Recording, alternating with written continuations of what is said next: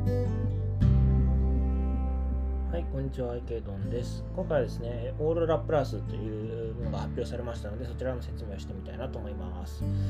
はい、で、あの今、日本時間、えっと、5月18日日付になったところで、日付が変わって、今25時ですね。で、先ほど24時、まあ、日付変わった瞬間からですね、オーロラの方から、えっとま、公式の発表がありまして、オーロラプラスというものがあの、まあ、実装されましたということですね。はい。でえっとまあ、ここで一応あのオーロラとニアご存知じゃない方いらっしゃると思うんで一応もう一回説明をしておきますとニアというのはレイヤー1のチェーンですね。で、えっと、イーサリアムが抱えているスケーラビリティの問題を解決するために、まあ、あの sharding という、まあ、実あの技術を実装していまして、まあ、あ比較的高いスループットと、まあ、TPS を誇りますということですね。確か10あのホワイトペーパーか何か10万という数字を見たような記憶があるんですけれども、まあ、要するにこう処理能力が高いレイヤー1だということですね。で、えーそのニアの上にですね、まあ、レイヤー2と言ってしまっていいと思うんですけれども、オーロラというネットワークがあります。まあ、こちらはあの EVM 互換ですので、あのイーサリアム上で稼働している、まあ、アプリケーションだったりを、まあ、簡単にこうオーロラ上に移すことができると。まあ、持ってくることができる、引っ張ってくることができるっていうようなネットワークになっています。で今までこのニアあ、まあ、もしくはその上にオーロラという形であの稼働していたんですけども今回オーロラプラスというものが発表されましてあの一応チェーン上もですね。オーロラとオーロラプラスは別物のチェーンになっています。ただ一方であの移行作業みたいなのは必要全くなくてですねメタマスクの今まで入ったオーロラチェーンを一旦あの消してオーロラプラスというチェーンを加えるだけなので簡単ですね。あのでかつ、まあ、あの公式からも非常にあの分かりやすい説明が出てましたのであのあんまりそのそこに気にすあの気にする必要はないかなというふうに思います。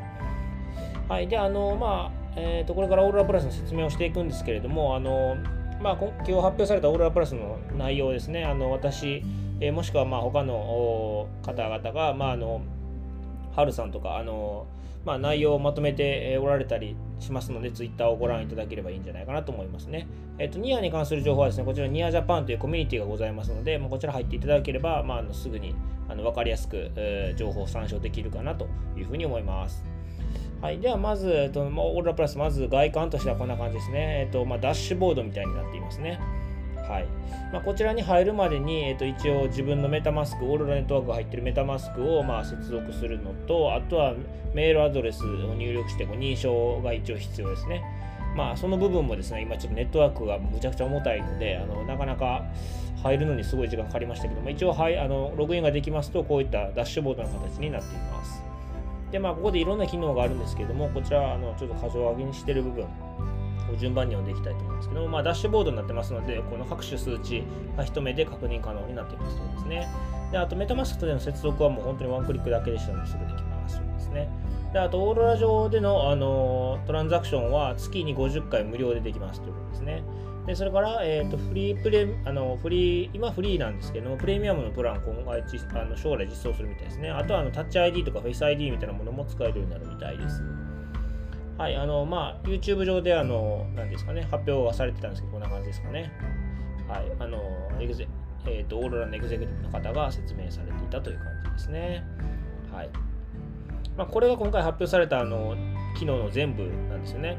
で、えっ、と、まあ、オーロラの airdrop もありますし、まあ、さっき言ったように、えー setting blockchain free ということで、まあ、フリーでブロックチェーンがすぐチェックできあセットできて、まあ、 free transaction ということで、月に50回フリーでトラン無料でガス代を気にせずトランザクションすることができます。あとはタッチ ID、フェイス ID が後々ですね。あとは stake Aurora ということで、この airdrop したオーロラをですね、 stake することができるんですね。で、えーまあ、オーロラネットワーク上の,、まあ、あの違うトークンを稼ぐことができますということですね。あとは、あの、これ、オーロボットって読むんですかね。オーラオーロボットって読むんですかね。この NFT がありまして、まあ、あのこちらがギブアウェイされるみたいですね。100 111体ですかね。えー111体ですね。そうですね。111体のオーロボットが、まあ、ギブアウェイされますということですね。で、こちらどういうふうに決まるかっていうと、The more people you refer, the better your chances of winning one ということで、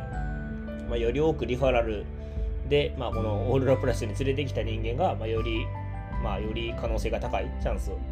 になりますということですね。はい。そんなところですかね。まあ、一応ざっと、あの、まあ、課長が気に私がして投稿したものを、まあ、あの、一応ざーっと読んではみたんですけれども、まあ、このような形でしょうか。まあ、今のところはですね、あの、まあ、やっぱトラ、あの、そうですね、ネットワーク、多分みんなが世界中でアクセスしてると思うので、あの本当にネットワークが重くてですね、全くトランザクションが通りませんね。あの私自身あのこのオーロラのエアドロップ 電話番号認証もしてであのエアドロップをクレームしたんですけれどもあの全く 通らないですね。ずっとぐるぐる回ったままでトランザクションが全然通らないというような状態になっています。はい。まあ、そうですね、あのまあ、個人的な、まあ、ここから見解というところなんですけれども、まあ、まずあのこのダッシュボードのようになっていてですね、あのそのチェーンのまあ状態、自分のチェーンのアカウントがまあこう一目で確認できるというのは非常にいいのかなと思いますね。はい。あとは、まあ、あの、この、オーラボットですかね、111体の、まあ、なんか、記念 NFT みたいなのを配ってみたり、エアドロップでオーラを配ってみたりっていうところがいいのかなと思います。あとは、この、フリートランザクションズってことですね。えっと、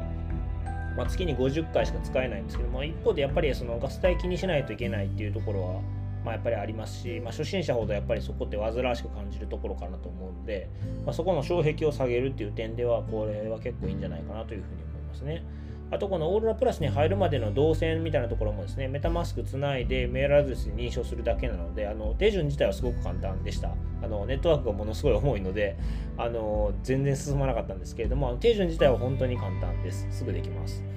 いうことですね。で、あとはあの今後有料のプランが出てくるということで、まあ、いわゆるこう、なんか SARS みたいな、サブスクみたいな感じになってくるのかなというふうに想像ができます。まあ、あのまあ、そうですね。まあ、あのオーロラ側にとっては、まあ、やっぱりこう定期的に安定的に収益が入るという形になるので、まあ、それはそれでいいのかなというふうには思いますし、